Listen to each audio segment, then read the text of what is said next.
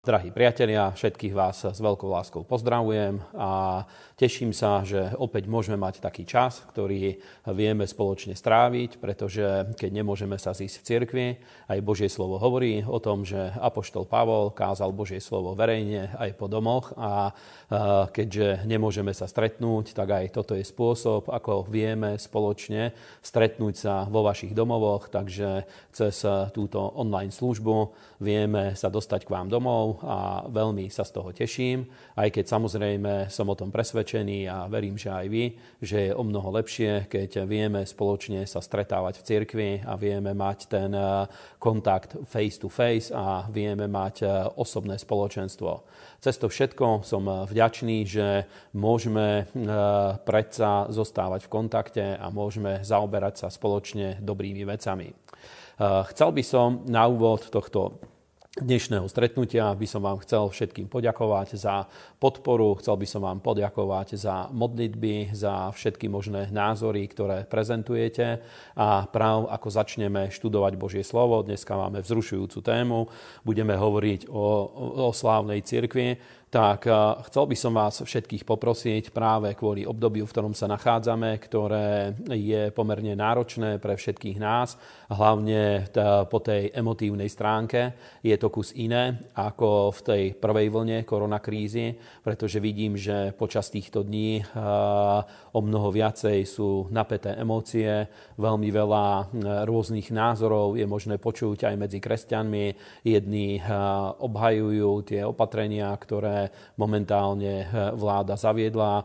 Niektorí samozrejme sa proti ním búria. A eh, musím povedať, že je to už dosť unavujúce a mám z toho taký dojem osobne, keď mám povedať e, svoje vnímanie veci. Zdá sa mi, ako keby úplne cieľene prebiehala dezinformácia momentálne a ani neviem povedať, kto ju rozoštváva, ale v určitom bode som si povedal, že ja už nechcem byť človekom, ktorý ide e, do nekonečna presviečať ľudí o svojich názoroch a o svojich myšlienkách, pretože musíme zaoberať sa tým, čo je pre nás budujúce, čo je pre nás dobré a to je hľadanie Božieho kráľovstva na prvom mieste. A verím, že na pravdách Božieho slova, na pravdách Evanielia sa všetci vieme zhodnúť bez ohľadu na to, aké sú naše politické názory, bez ohľadu na to, aké je naše vnímanie súčasnej situácie. A myslím, že aj ako kresťania a ako cirkev práve preto eh, aj doteraz vedeli sme žiť v jednote, pretože nás spájalo Božie kráľovstvo. A ostatné veci aj predtým boli, boli irrelevantné. Nie vo všetkých veciach by sme sa vedeli zhodnúť, čo sa týka modných trendov alebo, ja neviem, vnímanie politickej situácie a ďalších vecí. A rovnako aj teraz vás chcem všetkých poprosiť, aby s úctou ste hľadeli jeden na druhého a aby ste sa modlili za našich bratov a sestry, za našich priateľov, aby aby spoločne v jednote, v duchovnej sile vedeli sme prejsť aj týmto obdobím. Ďakujem vám samozrejme aj za finančnú podporu, že podporujete Božie dielo a Božiu prácu. Aj v týchto dňoch chcel by som vám samozrejme dať Božie slovo, aj čo sa týka finančného života, pretože je situácia, ktorá znovu sa opakuje tak ako pred pár mesiacmi. Znovu sa opakuje to, že eh, viacerí ľudia napríklad eh, majú otázky nad tým, či vôbec môžu pracovať počas týchto dní alebo nie. A ja chcel by som vám dať jedno veľmi dobré Božie slovo, ktoré nás povzbudzuje a posilňuje vo viere, pretože tak, ako zvykneme hovoriť, každá situácia, v ktorej sa nachádzame a ktorou prechádzame, už dopredu bola opísaná v Božom slove. A poprosím vás, nájdite prvú kráľovskú knihu, 17. kapitolu. Je to známy príbeh vdovy zo Sarepty a môžeme si ho prečítať od 8. až do 16. verša. A vtedy sa stalo slovo hospodinovo k nemu povediac, vstáň a choď do Sarepty, ktorá patrí Sidonu a budeš bývať tam. A hľa, prikázal som tam žene vdove, aby ťa zaopatrovala potravou. A tak stal Eliáš a išiel do Sarepty. A keď prišiel k bráne mesta, hľa, bola tam nejaká žena vdova, ktorá zbierala drevo. Zavolajú, a zavolajúc na ňu riekol, dones mi prosím v nádobe trochu vody, aby som sa napiel. A keď išla doniesť, zavolal na ňu a riekol, dones mi prosím aj kúsok chleba vo svojej ruke. A na to riekla, akože žije hospodín tvoj Boh, nemám ani podpopolníka, iba čo mám v galete za hrz múky a trochu oleja v nádobe a hľa, beriem dva kúsky dreva, aby som keď prídem a pripravím to sebe a svojmu synovi, aby sme to zjedli a potom zomreli. A Eliáš jej riekol, neboj sa, choď a učiň, ako si riekla, ale najprv správ mne, z toho nejaký malý podpopolník a dones mi sem von a sebe a svojmu synovi spravíš potom, lebo takto hovorí hospodin Boh Izraelov, že galeta múky sa nevytroví, ani nebude chýbať v nádobe oleja až do toho dňa, v ktorý dá hospodin dáž na zem. A išla a učinila podľa slova Eliášovho a tak e, jedla ona a jej dom za mnoho dní a galeta múky sa neminula ani nechýbalo z nádoby oleja podľa slova hospodinovho, ktoré hovoril skrze Eliáša. Amen. Vďaka Bohu, eh, že Božie slovo dáva nám príbehy, ako je tento. A tak, ako aj Eliáš povedal v dove, keď eh, urobila štatistický prieskum eh, situácie, v ktorej sa nachádza, tak Eliáš jej hovorí, že neboj sa, a to je skutočne odkaz aj tejto doby, je, že ako kresťania musíme výťaziť nad strachom a posilňovať sa vo viere, budovať a posilňovať svojho vnútorného človeka, pretože hm, opäť hm, mohlo by byť okolo nás veľmi veľa negatívnych informácií, je nazbieraných aj v spoločnosti, aj v médiách, veľmi veľa negatívnych emócií hm, púzuje medzi ľuďmi a doslova je tým nabitá atmosféra atmosféra tými rôznymi negatívnymi myšlienkami, negatívnymi slovami.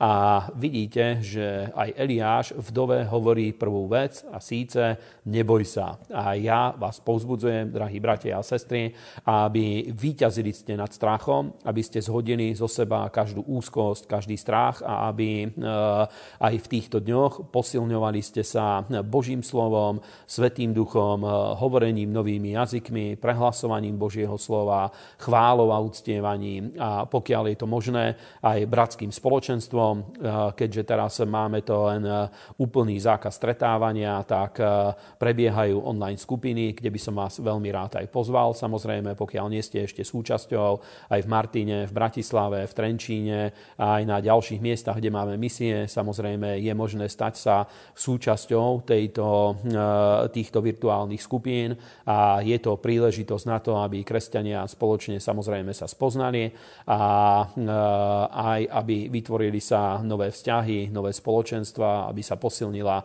sieť na zachytávanie rýb.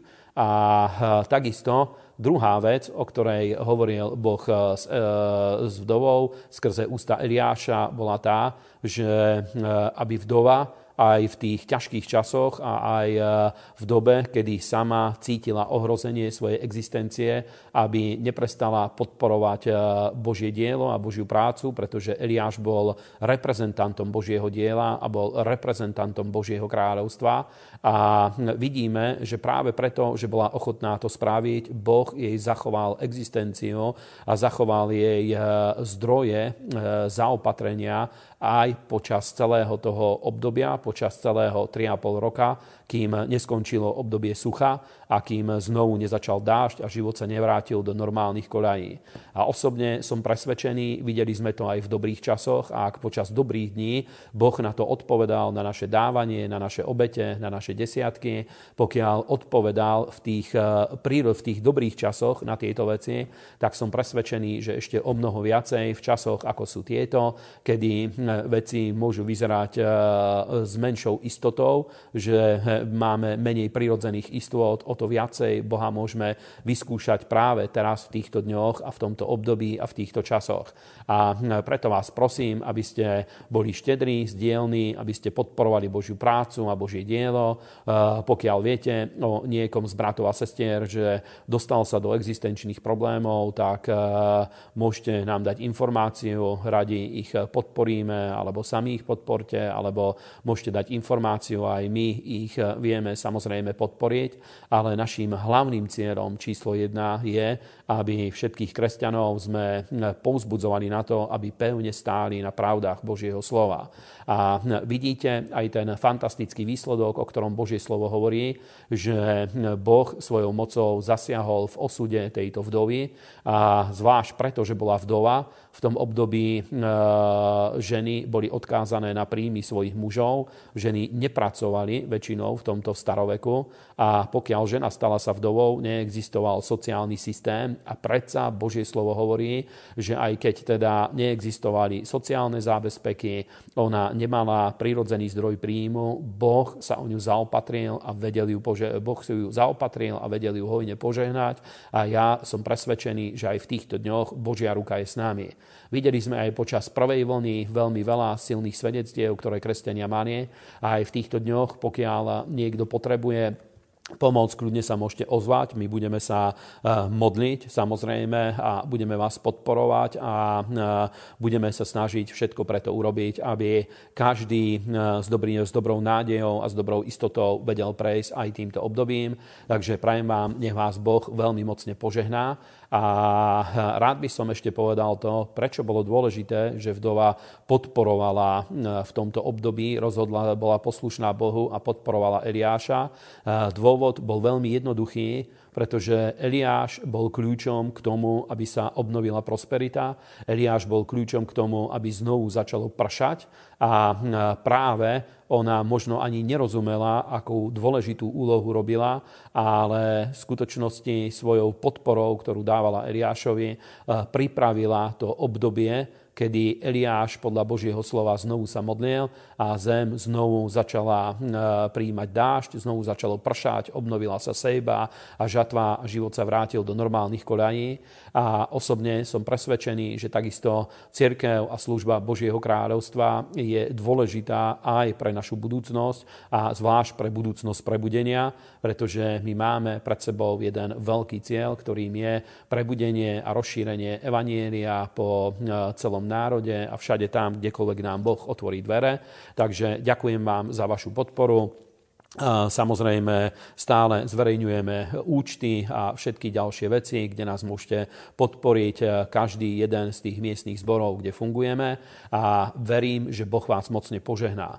A chcel by som sa teraz aj modliť samozrejme za vaše finančné požehnanie a za vašu finančnú prosperitu. Svetý Bože, v mene Pána Ježiša Krista ťa chválim a uctievam a ďakujem Ti za moc Tvojho slova. A ďakujem Ti, Pane, že Tvoje slovo je živé, je mocné, je účinné, je ostrejšie nad každý dvojsečný meč. A Pane, ďakujem Ti, že, Pane, je mocné, aby to, na čo si ho poslal, aj vykonalo. A ďakujem Ti, že aj tieto slova, Pane, ktoré e, pochádzajú, Pane, od Teba, majú, Pane, ten cieľ, aby, Pane, oslobodili nás od strachu a aby, Pane, vedeli nás pohnúť skutkom viery a aby, Pane, oslobodili Tvoje zaopatrenie a požehnanie aj pre tento čas, ktorý je pred nami. A ja sa modlím v mene Ježiša Krista za tie mesiace, ktoré sú pred nami, Pane, do konca roka, za november, december, za január, február, Pane, aj za celý, Pane, ďalší rok. A prosím ťa v mene Ježiša Krista aj teraz, aby, Pane, vedeli sa vytvoriť príležitosti na to, aby bratia a sestry prosperovali. Prosím ťa v mene Ježiša Krista, aby každému si zachoval pracovné miesto a ak ho niekto stratil, tak ťa prosím, menie Ježiš, aby našiel novú prácu. A ja ti ďakujem, že ty si zasľúbil, že zvlášť, pane, e, pred koncom, pane, veku, pred vyvrcholením veku bude vidieť rozdiel medzi tým, kto slúži hospodinovi a kto neslúži. A pane, ďakujem ti aj za to slovo, ktoré si povedal, že e, na prvom mieste máme hľadať kráľovstvo Božie a jeho spravodlivosť a všetko ostatné nám bude pridané. A ja ti ďakujem, že aj v týchto časoch časoch ti, Pane, vieme slúžiť zo svojho majetku. Ďakujem ti za všetkých, Pane, bratov a sestry, ktorí to robia a hovorím na nich tvoje mocné požehnanie v mocnom mene Pána Ježiša Krista. A modlím sa, Pane, aby si vyslal svojich anielov, aby, Pane, zhromažďovali, Pane, eurá na, naši, na naše účty, aby zhromažďovali eurá, Pane, na účty firiem bratov a sestier, aby e, otvárali, Pane, nové a nové zdroje a nové a nové príležitosti a žehnám všetkým bratom a sestrám v mene Ježíš. Amen. Amen. Takže veríme tomu, spoločne tomu veríme, že Boh nás eh, eh, bude žehnať a zaopatrovať aj v tých nasledujúcich týždňoch a mesiacoch a samozrejme aj počas týchto dní najdôležitejšou vecou je, aby sme sa dívali dopredu.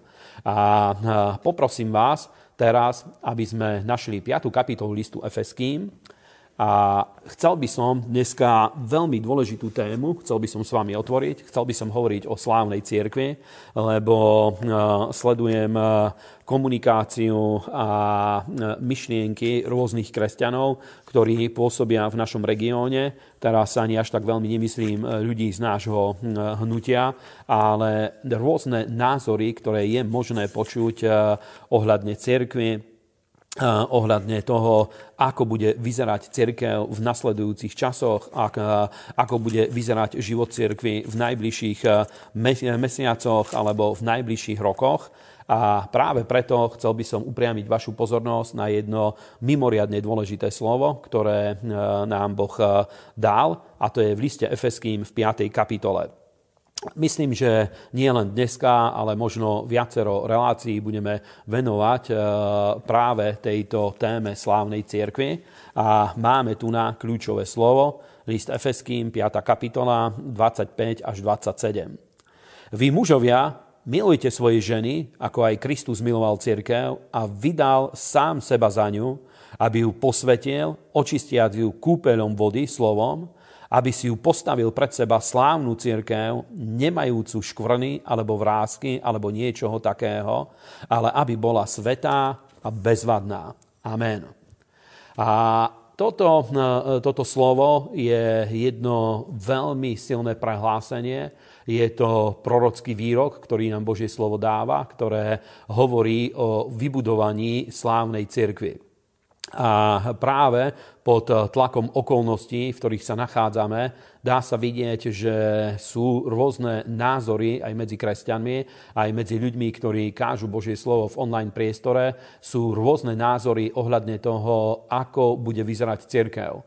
Ja e, mal som možnosť nahliadnúť aj do komunikácie niektorých pastorov a e, videl som, že veľmi sa rôznia názory a osobne, keď mám povedať e, svoj postoj a svoj názor, tak som presvedčený, že nie je dobré vykladať Božie slovo tendenčne pod tlakom okolností, v ktorých sa nachádzame. A videl som počas e, rokov kresťanského života, videl som, že veľakrát ako ľudia sme na to náchylní, že e, pod tlakom vlastného prežívania alebo vlastných subjektívnych vnemov snažíme sa vykladať Božie slovo čo nikdy nie je e, dobrou vecou, nikdy to nevedie k poznaniu pravdy, pretože Božie slovo a pravda je objektívna skutočnosť. Nie je podriadená našemu, našemu osobnému prežívaniu, nie je Božie slovo a pravda Božieho slova nie je podriadená tomu, ako, v akom stave my sa momentálne nachádzame.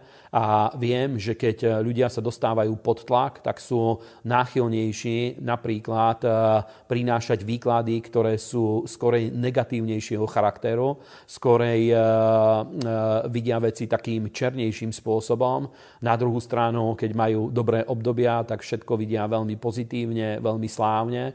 A osobne som presvedčený, že Božie slovo práve preto je nazvané skalou, pretože nie je podriadené týmto vplyvom, ale Božie slovo či v dobrom čase prinesie povzbudenie, alebo v zlom čase prináša nádej a prináša obnovenie viery, posilnenie vo viere. A práve preto som presvedčený, že aj v týchto dňoch a v týchto časoch to, čo církev a kresťania skutočne potrebujeme ako církev a kresťania, je povzbudenie vo viere a e, nemusíme analyzovať rôzne udalosti, ktoré sú vo svete, ale našou úlohou je e, vidieť veci zo strany Božieho slova.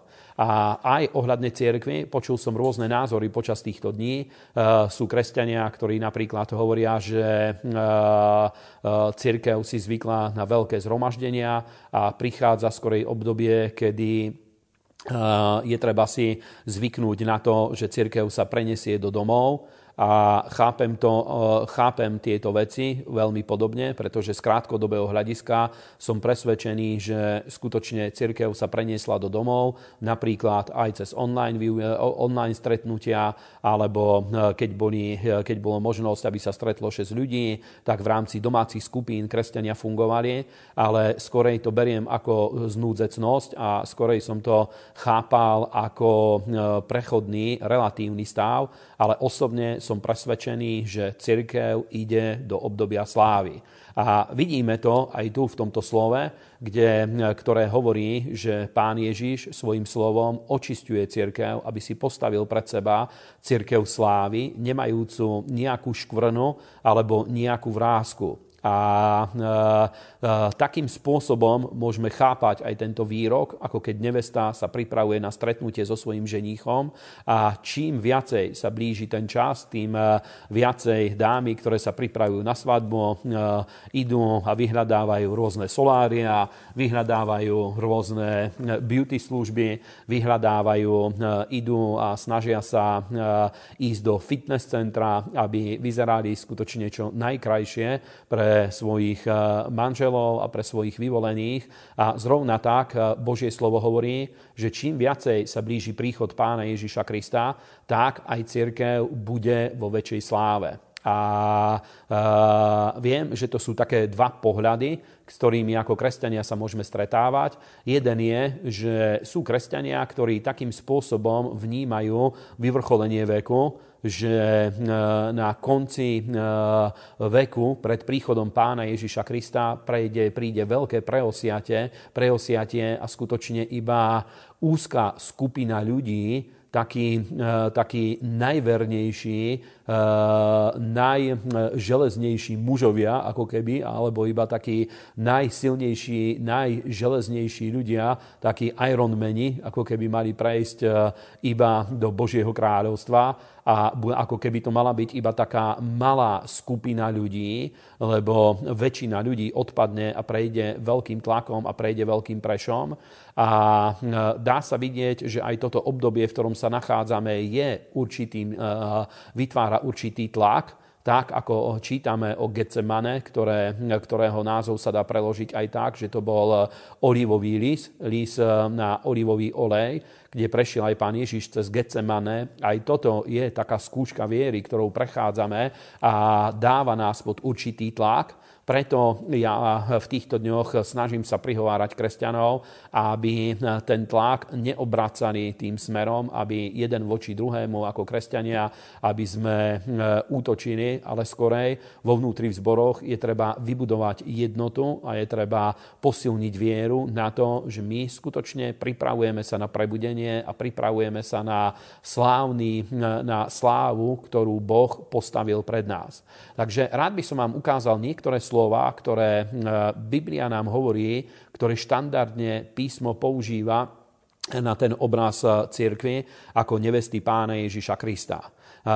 Máme tu toto základné slovo z listu Efeským a rád by som sa posunul niekde ďalej Poprosím vás, aby sme išli do e, knihy Genesis, 24.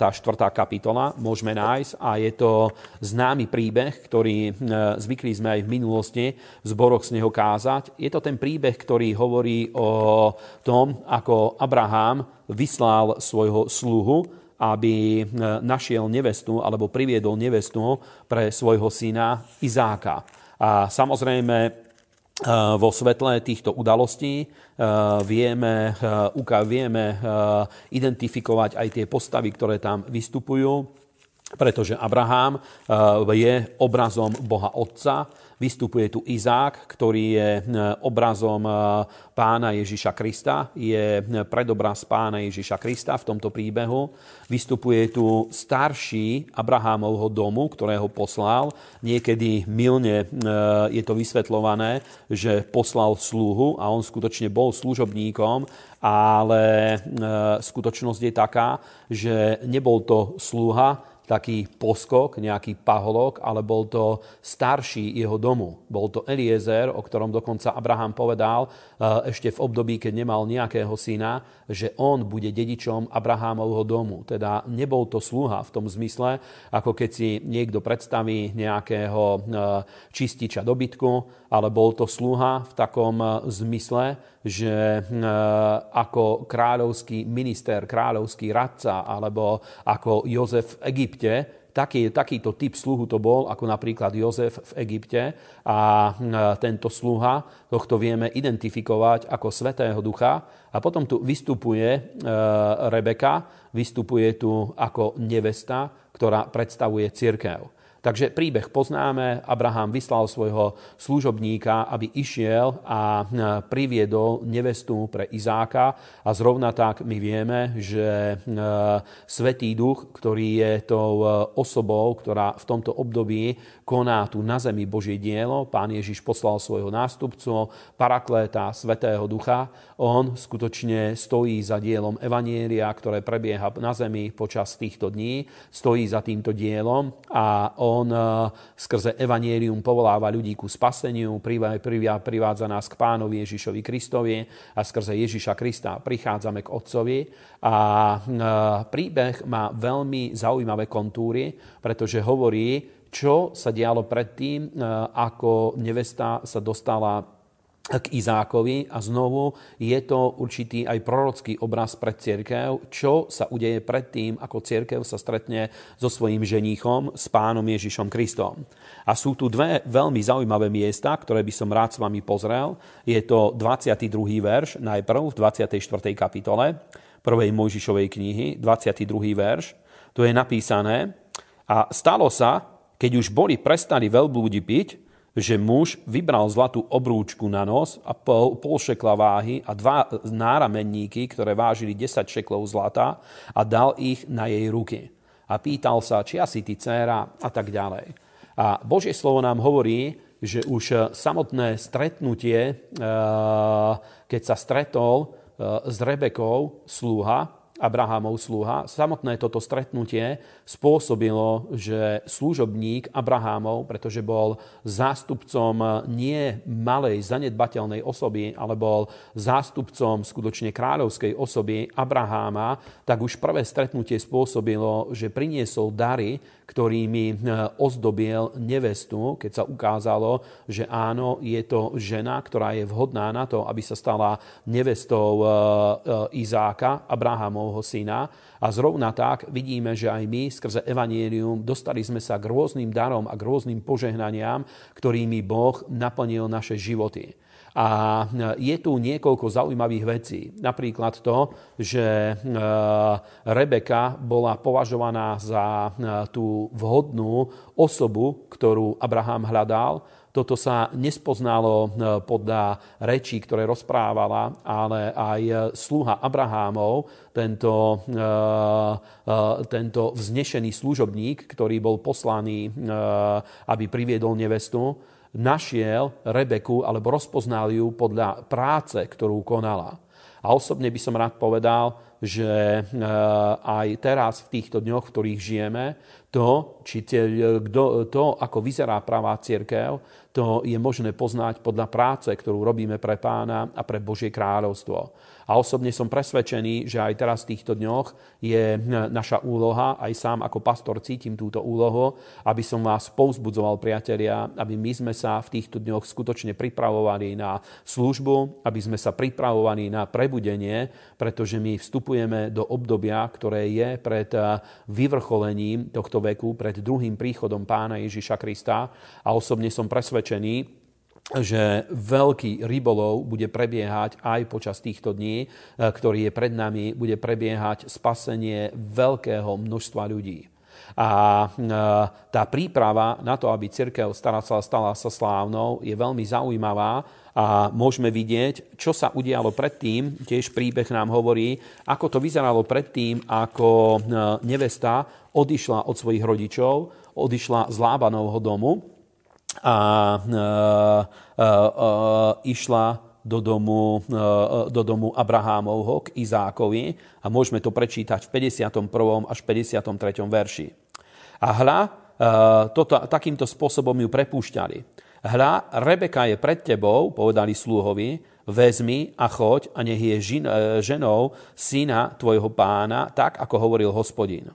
A stalo sa, keď počul služobník Abrahámov ich slová, Poklonil sa hospodinovi až k zemi a potom vyňal služobník strieborné klenoty a zlaté klenoty a rúcha a dal Rebeke a drahocenné veci dal aj jej bratovi a jej matke. Amen.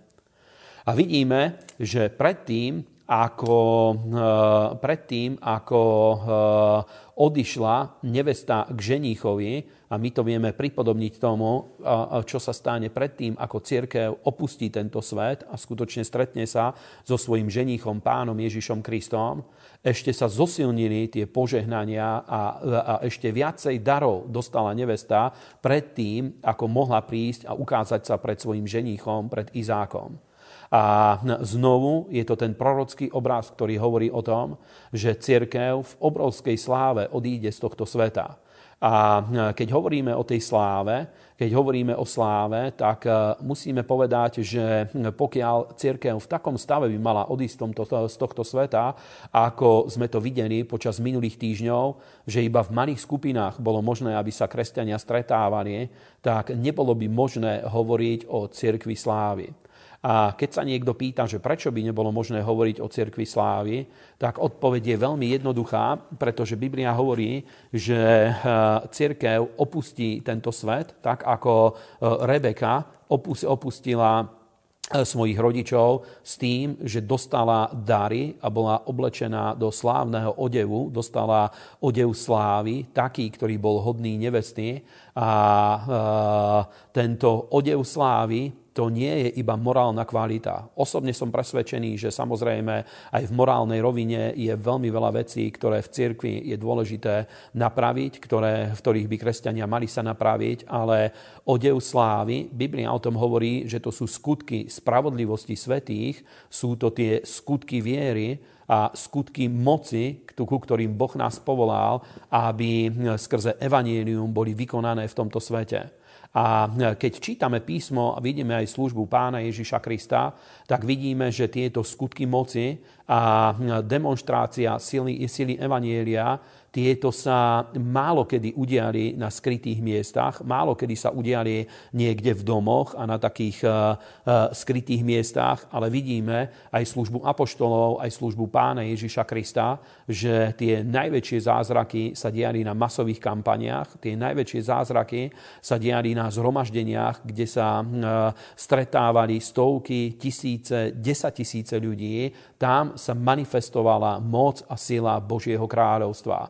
A e, viem, že aj v minulosti biblickí učitelia práve tieto dary, o ktorých tu hovorí písmo, že ich vyťahol služobník a ozdobil nimi nevestu, tieto dary prirovnávali k darom Svetého Ducha, prirovnávali tie klenoty e, práve e, k rôznym charizmám Svetého Ducha a takisto, keď je reč o odeve, o rúchu, že dostala e, drahocenné rúcha, tak zase vieme, čo nám Biblia hovorí o rúchu. Napríklad vieme o Eliášovom plášti, ktorý spočinul na Elizeovi a ten plášť, tejto rúcha, môžu, predstavujú v Biblii pomazanie a som presvedčený, že skutočne Boh mimoriadne pomazania pripravil pre posledný čas a pre posledné obdobie.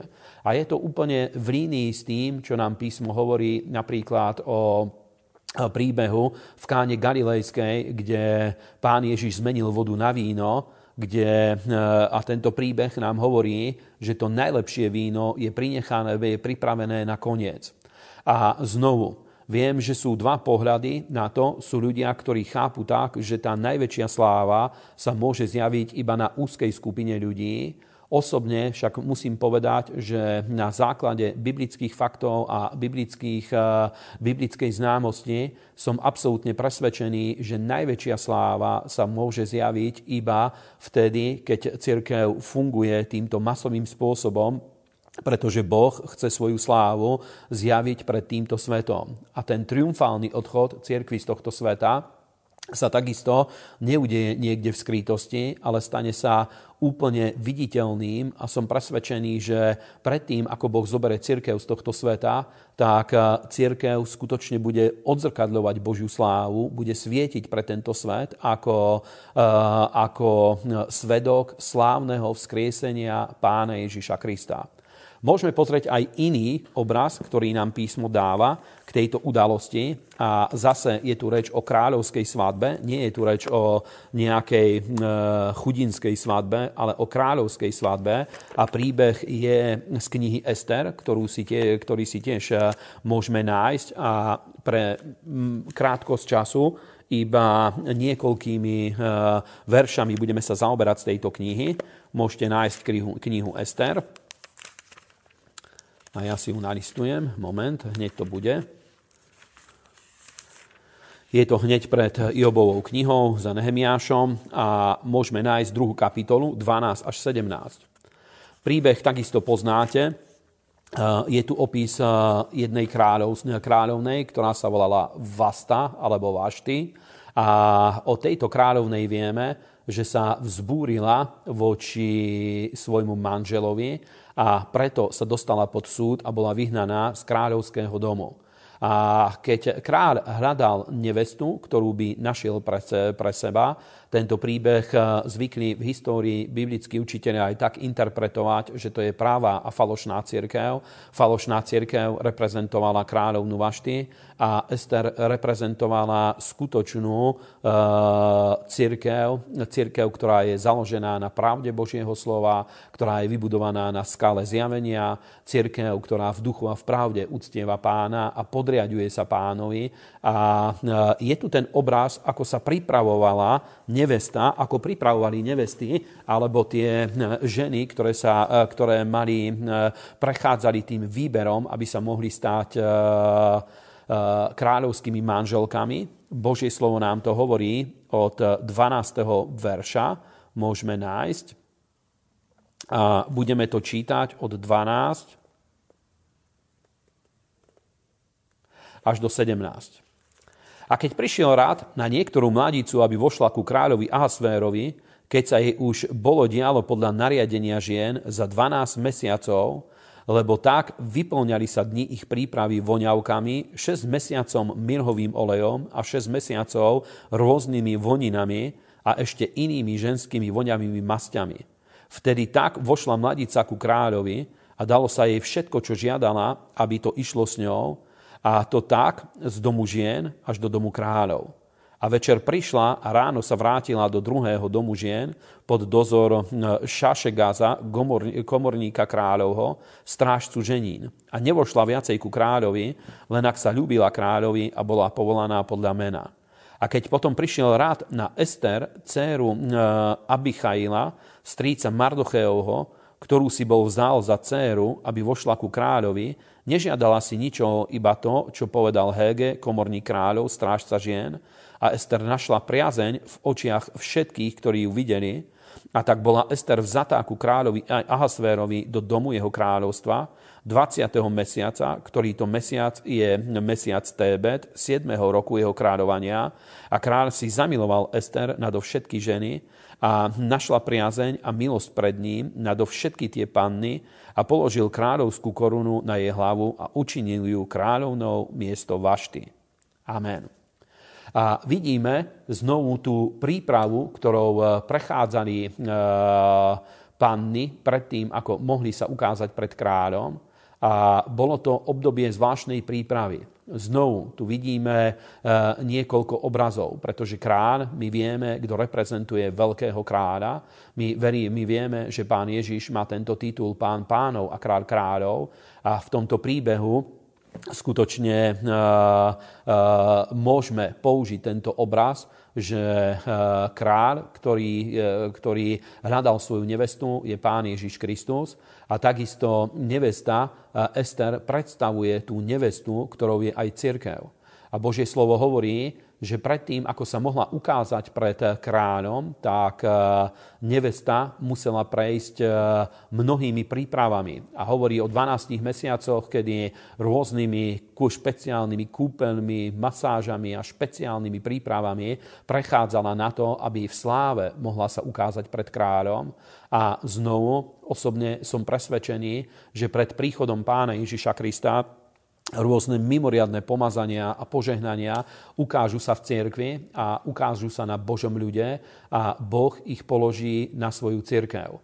A my prichádzame do, toho, do tohto obdobia, pripravujeme sa na toto obdobie a e, aj tieto dni podľa mňa mali by sme využiť na to, aby čo najúčinnejšie vedeli sme otvoriť dvere pre pôsobenie Svetého Ducha aj vo svojich vlastných životoch a aj medzi Božím ľudom. Napríklad v týchto dňoch, keďže nevieme mať štandardné bohoslúžby, ja rozhodol som sa pred Bohom, že e, čo viem, čo môžem robiť, kládol som si otázky, čo môžem robiť počas týchto dní.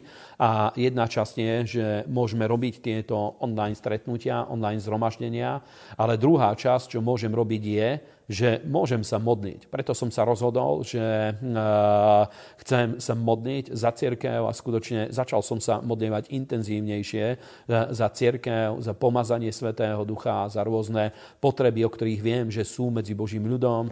Modlím sa za vybudovanie našej služby, modlím sa za to, aby postali ďalší pastori, evanielisti, takisto modlím sa za vybudovanie tej príjmúcovskej služby, o ktorej som hovoril na uzavretom online kanáli a urobil som takéto rozhodnutie, že nechcem veľmi sa ponoriť do, tej, e, do tých e, udalostí, ktoré prebiehajú vo svete. Nechcem zanečisťovať veľmi svoju mysel stále novými a novými vyjadreniami vlády a rôznymi konšpiráciami a nechcem sa nechať vtiahnuť do rôznych debát, ktoré prebiehajú na Facebooku a na ďalších miestach. Mám samozrejme vlastný názor a vlastný úsudok, ale nemyslím si, že moja úloha ako pastora je, aby som vás presviečal o tom, aký je môj názor, či je správne sa testovať, není správne sa testovať.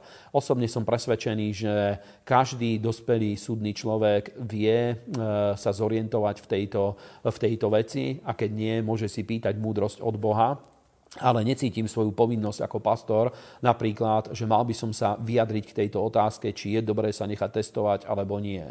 A osobne som presvedčený, že moja úloha je ale to, aby církev sme pripravovali na prebudenie, aby sme ju pripravovali na to, aby hneď ako skončí toto obdobie, mohli sme začať znovu robiť veľké zhromaždenia, kampane, kde uvidíme veľa ľudí, ktorí prídu k pánovi Ježišovi Kristovi a vojdu do Božieho kráľovstva. A chcem vás požiadať, bratia a sestry, aby vy ste sa pridali na túto stranu ľudí, ktorí pripravujú prebudenie, ktorí pripravujú cestu pre, pre to, aby evanielium ešte čo najviacerých ľudí zasiahlo pred tým, ako Pán Ježiš Kristus sa vráti z neba na túto zem. A keď vám mám povedať e, svoj vlastný názor, tak e, vidím, že v minulosti vždycky som chcel, aby Boh nás mocne používal a veľa vecí som si aj nevedel predstaviť. A teraz počas minulých mesiacoch, po tom prvom období koronakrízy, som videl, že Boh takým mocným spôsobom vás vedel použiť.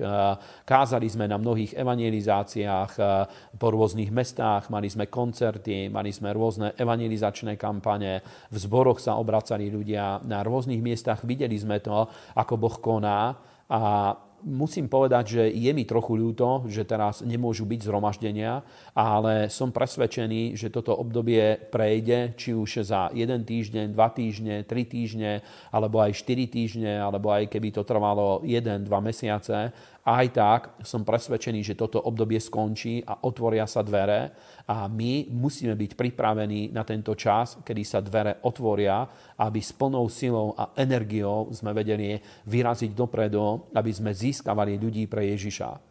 Bolo mi trošku smutno z toho, že skončili zhromaždenia, pretože skutočne videli sme takú sériu zhromaždení, kde skoro každý, kde každý týždeň nejaké niekoľko ľudí sa obrátilo.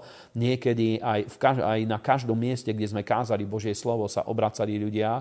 A práve z toho mi ostalo trochu smutno, že teraz v týchto dňoch nevieme pokračovať, ale čo môžeme robiť je, že poďme sa na to ešte viacej pripravovať. Urobme pôstnu reťaz, zorganizujme modlitebnú službu a znovu, pokiaľ vás oslovila, niektorí ľudia už ma kontaktovali, ktorí radi by vstúpili do tejto prímúcovskej služby, tak môžete sa ozvať na e-mailovú adresu mojej manželky, ktorá sa zobrazí takisto tu na, vo videu a aj v ďalších videách ich budeme zhromažďovať a môžete sa prihlásiť do tejto e, príjmúcovskej služby, a, a kde radi budeme s vami zostávať v kontakte a budeme vám dávať inštrukcie, za aké veci je treba sa modliť, ale som presvedčený, že skutočne môžeme využiť tento čas na to, aby sme sa lepšie pripravili na to obdobie, ktoré je pred nami.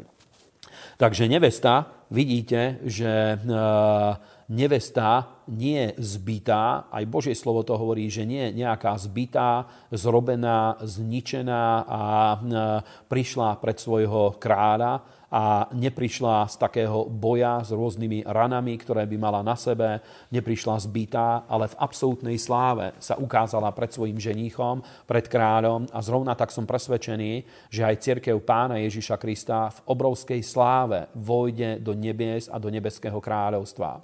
A keď ide o slávu, tak je niekoľko zaujímavých miest, ktoré by som vám rád ešte ukázal v písme môžeme ísť do skutkov 19. kapitoly. Tu hovorí Božie slovo o určitom vrchole služby, ktorú mal Apoštol Pavol. Ja som presvedčený, že Apoštol Pavol bol absolútne výnimočná osoba ľudskej histórie, bol jeden z najväčších velikánov, ktorí kedy žili. Myslím, že ľudia ako Julius Cezar alebo Napoleon vo veľkej miere ovplyvnili svet, ale v o mnoho menšej miere ako Apoštol Pavol. A jeho vplyv na tento svet, ktorý zanechal Apoštol Pavol, myslím, že 2000 ročná história absolútne potvrdila, pretože jeho vplyv, jeho vplyv, eh, ktorý Boh skrze neho priniesol na túto zem, či už skrze listy, ktoré napísal, ale aj služba, ako medzi pohánov priniesol evanielium, eh, vypôsobila to obdobie konzervatívnych hodnot, ktoré 2000 rokov trvalo od Ježiša Krista až do dnešnej doby, kedy kus svet sa hýbe tým neopohanským smerom ale 2000 rokov vedel ovplyvňovať Apoštol Pavol dobu, v ktorej, eh, eh, v ktorej žili ľudia, v ktorej žila tzv. západná civilizácia a eh, pozrime na vrchol jeho služby. A Božie slovo hovorí o sláve a my veríme v to, že církev bude slávna na konci vekov. Môžeme to čítať od 8. verša až do 12. A vošiel do synagógy a hovoril prosto a smelo za tri mesiace, hovoriac a presvedčajúc o veciach kráľovstva Božieho. Ale keď sa niektorí zatvrdzovaní neposlúchali a vraveli zlé o ceste Božej pred množstvom, odstúpil od nich a oddelil učeníkov a hovoril každý deň v škole istého týrského muža, a to sa dialo dva roky, takže všetci, ktorí bývali v Ázii, počuli slovo pána Ježiša, Židia aj Gréci, a Boh činil nevšedné divy, ktoré e, skrze ruky Pavlové, takže aj na nemocných odnášali z jeho tela a, e, znojníky alebo zástery a odchádzali od nich neduhy a vychádzali z nich zlí duchovia. Amen.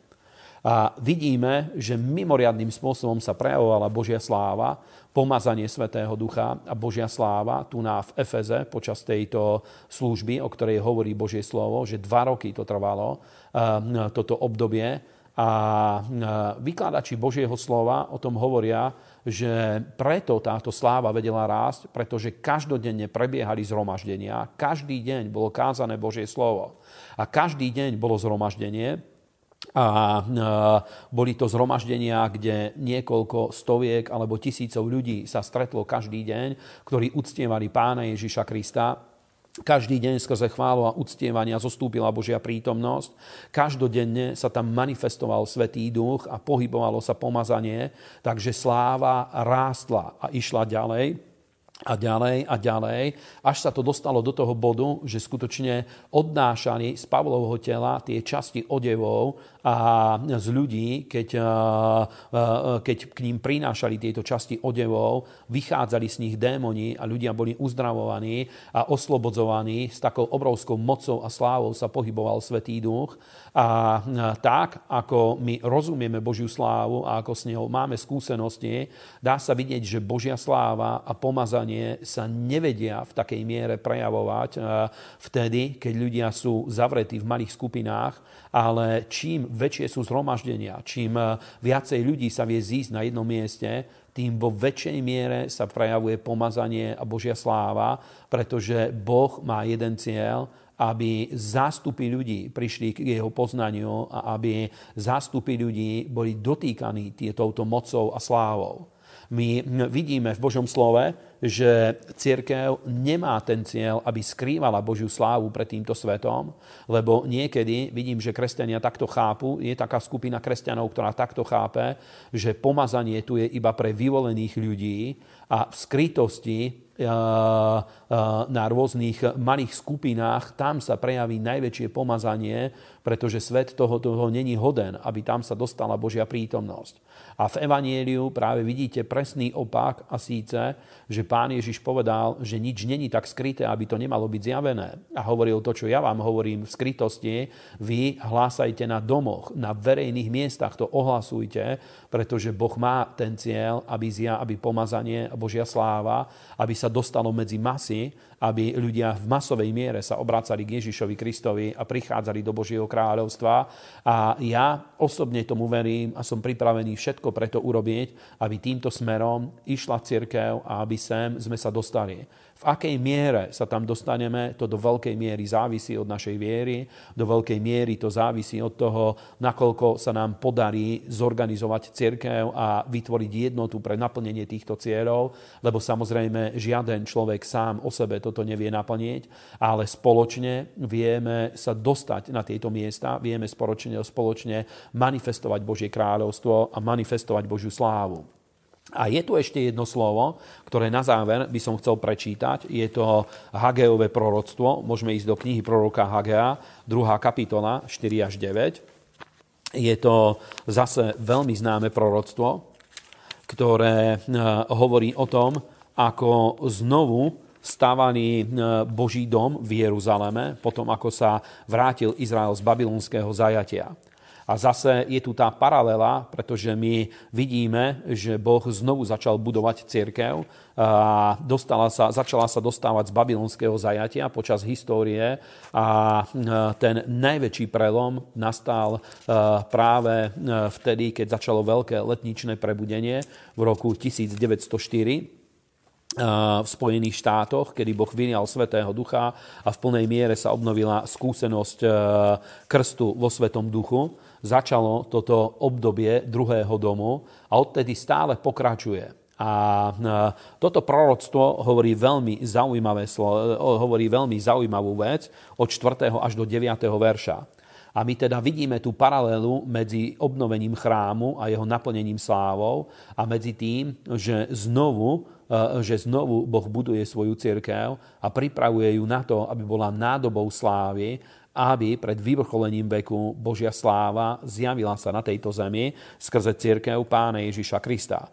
A takýmto slovom Boh povzbudzoval Zorobábela a synov Izraelových, povedal im, Avšak teraz buď silný Zorobábelu, hovorí hospodin, a buď silný Jozua, synu jeho cádákov, najväčší kňazu, a buď silný všetok ľud zeme, hovorí hospodin, a robte, lebo ja som s vami, hovorí hospodin, so slovom, ktoré som zmluvil s vami, keď ste išli z Egypta a môj duch tiež stojí vo vašom strede, nebojte sa. Lebo takto hovorí hospodin zástupov, ešte raz po krátkom čase zatrasiem nebom aj zemou, morom aj suchom a zatrasiem všetkými národami a príde žiadúcne všetkých národov a naplním tento dom slávou, hovorí hospodin zástupov. Moje je striebro a moje zlato, hovorí hospodin, a väčšia bude sláva tohoto posledného domu ako tamtoho prvého, hovorí hospodin zástupov. A na tomto mieste dám pokoj, hovorí hospodin zástupov, 24. dňa 9. mesiaca 2. roku Dária stalo sa slovo hospodinovo skrze proroka Hagea povediac. Amen. A vidíme aj v tomto príbehu, nám hovorí Božie slovo v tomto proroctve, Boh to dopredu oznámil, že bude väčšia sláva posledného domu ako prvého. A sú tu niektoré znaky, ktoré vieme vidieť. Napríklad Boh povedal, že otrasie všetkými, e, otrasie úplne všetkým. Otrasie e, nebesiami, otrasie zemou, otrasie všetkými národami a skutočne, ak e, za posledné obdobia bolo vidieť, že sa otriasli všetky národy, tak udialo sa to práve počas týchto dní, počas tohto roka, pretože niektoré veci sa neudiali ani počas vojny, ktoré sa udiali teraz. Napríklad, počas vojny normálnym spôsobom fungovala ekonomika a normálnym spôsobom e, prebiehalo vzdelávanie a e, ľudia mohli chodiť do práce, normálnym spôsobom fungoval život A vidíte, že počas tohto roku už dvakrát sa stalo to, že veľkej časti ľudí bolo znemužnené, aby išli pracovať, a to nie len u nás, ale po celom svete. Vidíte, že skolabovala doprava a všetky možné ostatné veci do veľkej miery boli vypnuté a prestali fungovať a svet dostal také otrasy, o ktorých hovorí Božie slovo, aj tu v tomto príbehu, teda je treba na to pozorovať, či sme v kontexte s tým, čo Božie slovo hovorí, ale pozrite na ten výsledok. Božie slovo hovorí, že církev bude naplnená slávou, dom Boží bude naplnený slávou. A e, keď je reč o Božom dome, tak je určite reč o cirkvi, a ja verím o dôležitosti služby veriacich, som presvedčený o dôležitosti služobnosti veriacich, že každý jeden veriaci má svoju dôležitú úlohu a hodnotu v Božom, v Božom pláne. Na druhú stranu nám písmo hovorí, že veriaci sú živé kamene v tej stavbe, ktorú Boh buduje. A my vieme, že hodnota jednej tehly je ďaleko menšia ako hodnota stavby, ktorá je s nej vybudovaná a presne tak nemôžeme preceniť, pretože vidím, že postoje a výklady niektorých ľudí robia to, že veľmi sa snažia e, vyzdvihnúť úlohu jednotlivcov, pretože momentálne nie je možné sa stretávať, tak hovoria tak, ako keby prebudenie, prenositeľom prebudenia boli jednotlivci. A ja vám chcem povedať na základe Božieho slova, že aj na konci vekov nositeľmi prebudenia bude organizovaná církev.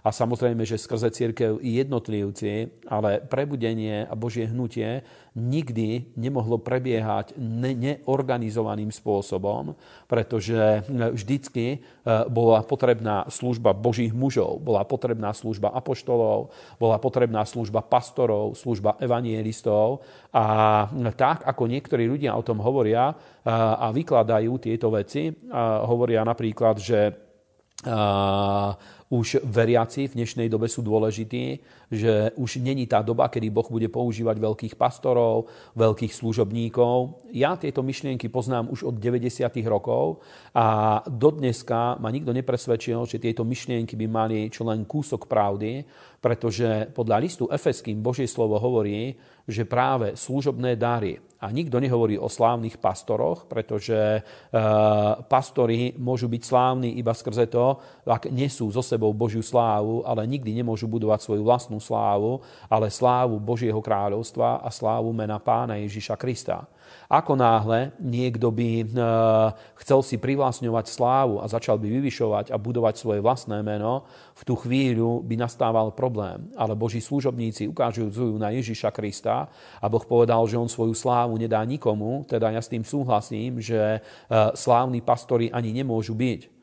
Dokonca, keď vidíte ľudí, ktorých Boh mimoriadným spôsobom použil, ako Catherine Kulmanová, alebo môj veľmi obľúbený pastor John Austin, alebo rôzni ďalší ľudia, alebo Lester Samral, eh, všetci týchto, z týchto božích služobníkov hovorili o tom, že to, akým spôsobom ich Boh používa, je iba Božia milosť a hovorili o tom, že Boh každého človeka chce používať týmto istým spôsobom, takýmto istým spôsobom. Každý skrze Ježíša Krista dostal prístup k Svetému Duchu. Akurát je rozdielna miera povolania a to do určitej miery môže určiť aj veľkosť pomazania, ktoré bude na ľuďoch ale nikdy si neprivlastnili pre seba túto slávu. A môžeme vidieť podľa listu Efeským, podľa 4. kapitoly, že práve církev, e, kresťania a církev do svojej plnosti a do slávy môže ísť iba skrze službu služobných darov, skrze službu apoštolov, prorokov, evangelistov a učiteľov Božieho slova táto, 5, táto 5-násobná služba, ako sa o nej zvykne hovoriť, je veľmi dôležitá a aj v posledných časoch, ak sa církev má stať domom slávy, tak bude dôležitá služba apoštolov, bude veľmi dôležitá takisto služba prorokov, bude dôležitá služba evangelistov, bude nezastúpiteľná služba pastorov a takisto služba učiteľov Božieho slova. Pretože iba skrze vplyv týchto služobných darov je možné, aby bola vybudovaná služobnosť veriacich, aby veriaci sa dostali do toho zjavenia a do slávy, ktorej Boh ich chce používať. Teda, priatelia, buďme múdri, majme pred sebou toto videnie slávnej cirkvi, pripravujme sa aj počas týchto dní na to, že Boh obnoví svoju slávu a ešte viacej ju posilní. Uh, vidím aj teraz počas týchto dní, posledné stretnutie, ktoré sme absolvovali predtým, ako, ako bolo možné predtým, ako sa teda zavreli zhromaždenia a bohoslúžby. Tu v Martine na jednom zhromaždení priviedli za mnou na konci stretnutia jednu sestru a sestra dlhší čas mala problém s krvným tlakom a veľmi vysoko jej vybehol krvný tlak, nezaberali jej žiadne lieky, nič nezaberalo. A bolo to také, povedal by som, obyčajné zhromaždenie. Nejakým spôsobom nič mimoriadne sa tam neudialo. A ja už som bol aj dosť unavený, chcel som ísť domov. A keď ju priviedli, tak samozrejme povedal som, dobre, pomodlím sa, položím ruky a s vierou, tak ako to Božie slovo hovorí, pomazal som ju olejom, položil som na ňu ruky, na ňu ruky a ona veľmi silne e, bola naplnená Svetým duchom, padla na zem, Božia moc sa jej dotkla. A hneď na druhý deň som dostal správu, že jej klesol tlak. V nasledujúcich dňoch e, mala e, interné vyšetrenie, kde jej dali holter a celý čas jej skúmali tlak a tak dostal sa tlak do takých absolútne ideálnych čísel, že lekár jej povedal, že budú jej musieť vysadiť lieky, aby jej neklesol tlak veľmi nízko, pretože predtým e, musela brať lieky na zníženie krvného tlaku. A nič z toho ja si neprivlastňujem, pretože ja som Boží služobník, som človek, ktorý slúži živému Bohu, len hovorím o tom, že Boh koná a je pripravený konať aj ďalej a my spoločne ideme v tomto pomazaní, ideme v tejto sláve a som presvedčený, že ak mňa Boh pomazal takýmto spôsobom Svetým duchom, tak aj skrze moju službu toto pomazanie prúdi na všetky zbory, ktoré sú pod našou autoritou, prúdi na všetkých veriacich a Boh bude používať každého jedného. To vám prajem z celého svojho srdca. Teda, drahí bratia a sestry, buďte múdri, buďte e, rozumní, Prosím vás, nehadajme sa o hlúposti, o tom, či e, skrze e, pchanie špajdle do nosa niekomu zavedú 5G čip alebo nie. E, nerozprávajme sa o týchto veciach, lebo to zbytočne iba roznecuje vášne, ale buďme múdri, zaoberajme sa prebudením, hľaďme dopredu, pretože to je naše povolanie. To vám prajem z celého srdca, rád by som sa na konci krátko pomodlil. Svetý Bože, chválim ťa, vyvyšujem a ďakujem ti, že tvoje meno je mocné a je slávne a ďakujem ti, že ty si nás povolal práve pre tento čas a pre toto obdobie, aby, pane, tu sme boli a slúžili. A tak, ako aj Ester uh, povedal Mardocheus, že uh, práve pre tento čas si sa dostala na to miesto, na ktorom si, pane, tak ti ďakujem, že aj my sme povolaní pre tento čas a prosím ťa, pane, aby si zachoval jednotu ducha v zväzku pokoja.